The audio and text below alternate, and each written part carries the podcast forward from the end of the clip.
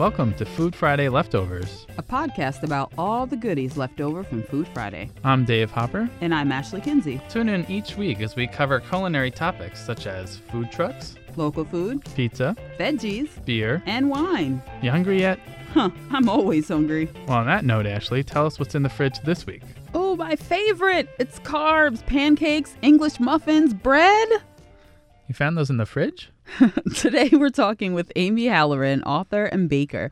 Amy, thanks for joining us today on Food Friday Leftovers. Thanks for having me. And you're also um, the author of the book, The New Bread Basket. And I had a question about something that I read in the description for the book. It says Today, bread and beer are once again building community as a new band of farmers, bakers, millers, and maltsters work to reinvent local grain systems. And your book, The New Bread Basket, tells their stories. And I just wanted to talk a little bit about the relationships of grain with beer. Like, this is kind of a beer question. Um, if you want questions and answers to other grain things, please check out Food Friday. But for now, we're going to talk a little bit about grains and beer. What do you think is one of the best things about having Having a local grain economy? versus, okay, local grain economy versus outside, like for beers and the quality of the beer and the taste of the beer and that kind of thing?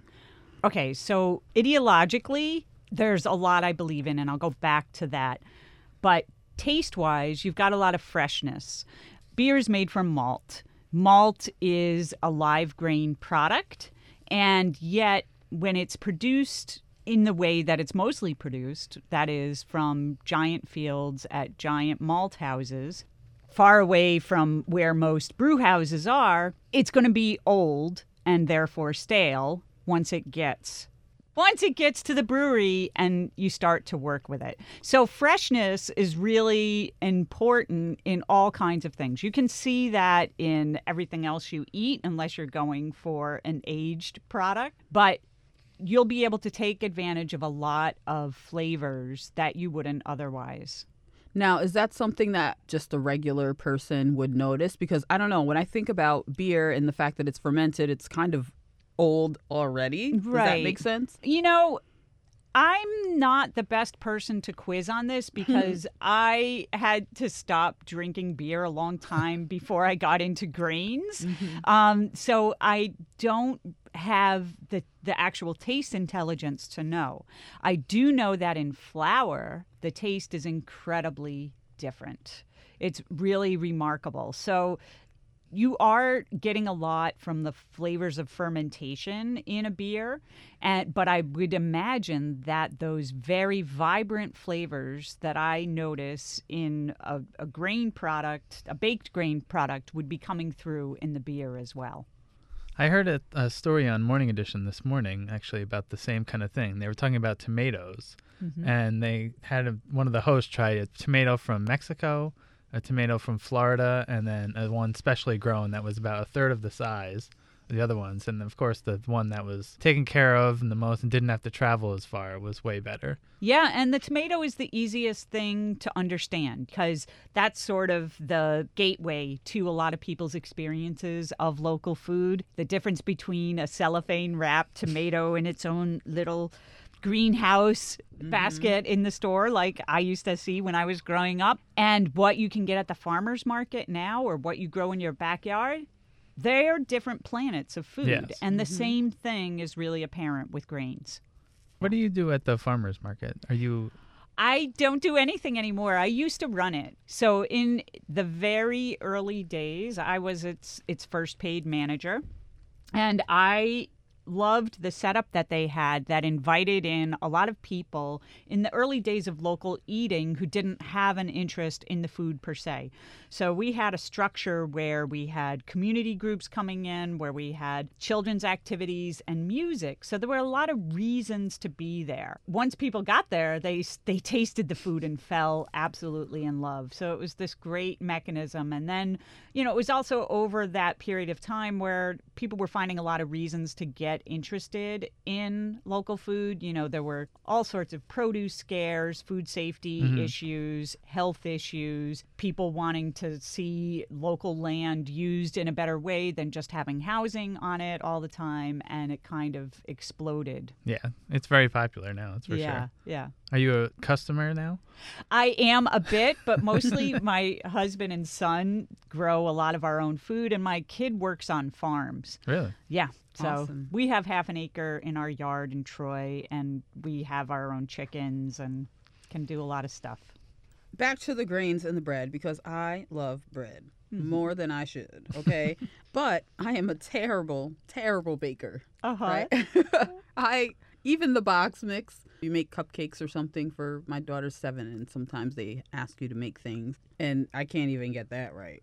Would your typical store? I know you're probably going to say absolutely not, but for somebody who is new to baking and exploring different grains and even introducing things like different grains to my daughter, what is the best way to do that? Do I just put together a muffin and throw some stuff in there? Or No. Your pancake is your gateway to great food and to playing with local grains because pancakes are really easy. So even though you've had trouble with the boxed mix, Mhm. can you make a pancake? that is one thing I can make. See, that's just about it for everyone. The pancake is salvation to all of us. I really think so.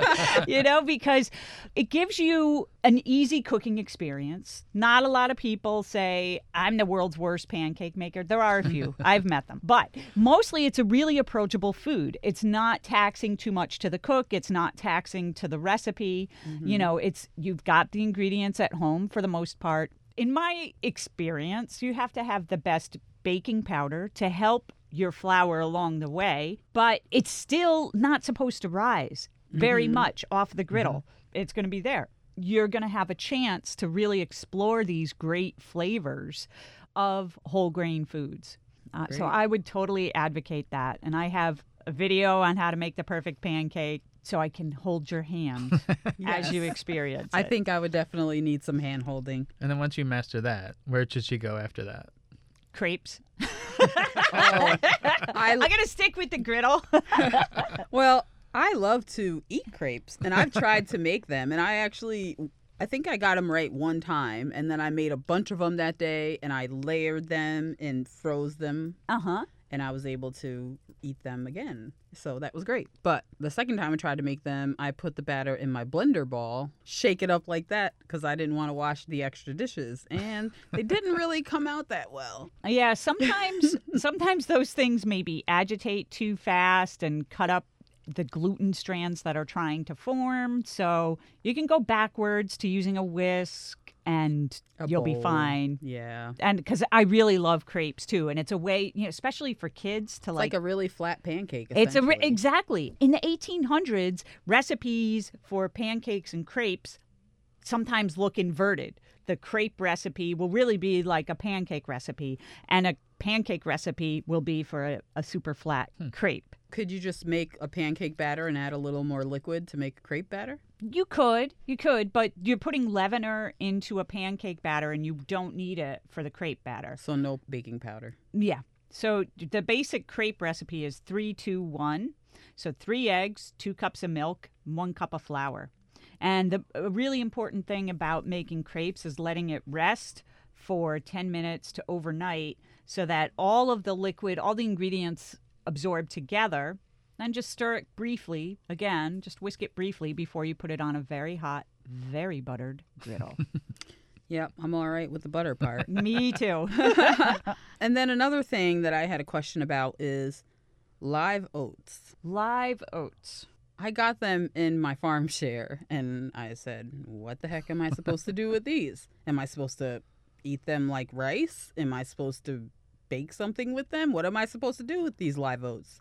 And so I didn't do anything with the live oats. and they're in my cupboard and I would love to do something with them before they go bad, if they go bad. So they're like a grain kernel. Yeah, it looks like a fat rice. Yes. Yes. Thing. Okay. So those are oat groats. What what farm share did you get those in? I don't remember the name off the top of my head, but it was in a little brown like a paper bag thing with a white label. I'm so happy to hear Yeah. this. Okay. because not a lot of people are growing oats and selling them. So it's very intriguing. And what you'll want to do, you could do a couple things. You could break them up a little bit in the blender.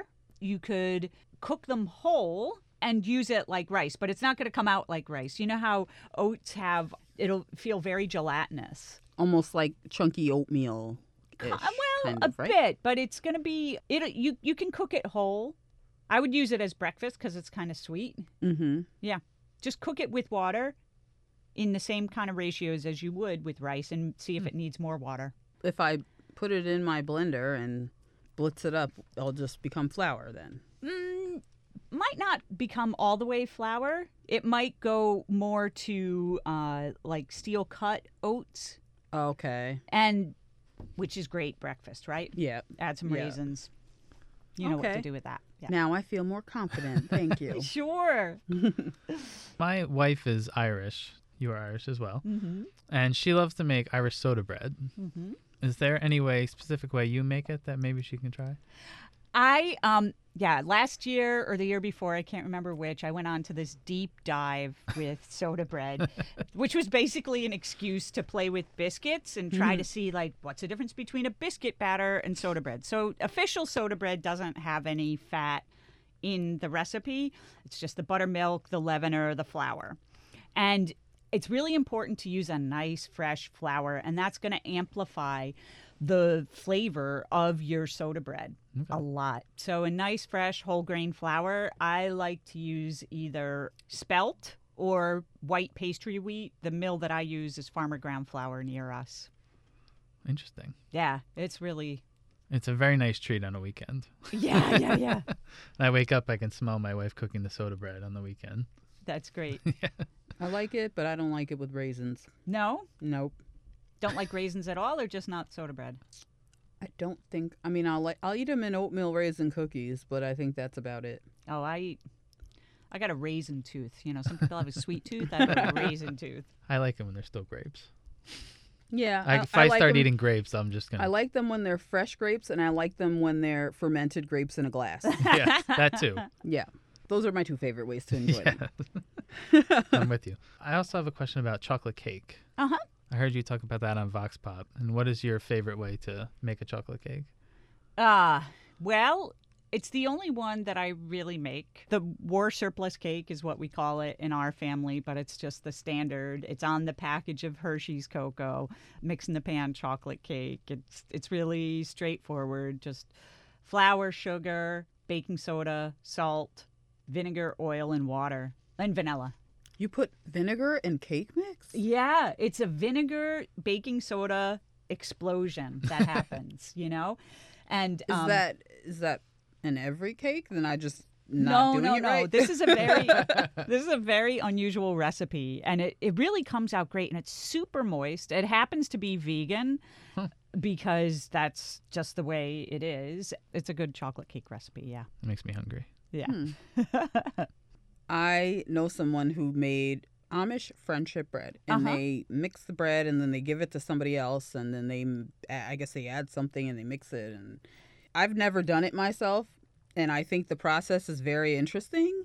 But the things that go through my mind are. Is that okay? Is it sanitary? I know this may sound crazy, but I know that when you're making dough, and I've tried, I've made pizza dough, I can do that. But if it's humid, the pizza dough is different than if it's cold and dry. In the winter, my pizza dough is different than in the summer. I feel like I need more flour in the summer because it's just the moisture in the air like absorbs into the dough. Mm-hmm. And I'm thinking when you're going through all these different changes, you go to somebody's house and they have the AC kicked up and then it's cold and drier and then you go somewhere where they got the dough by the window in the sunshine and then, you know, what happens? Is what's the dynamic there and does that make it better or no? Hmm.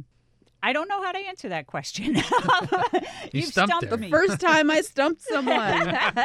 Put that in the record books. I know. I think I would have to look at the whole process more to be able to give an answer that had some kind of justice.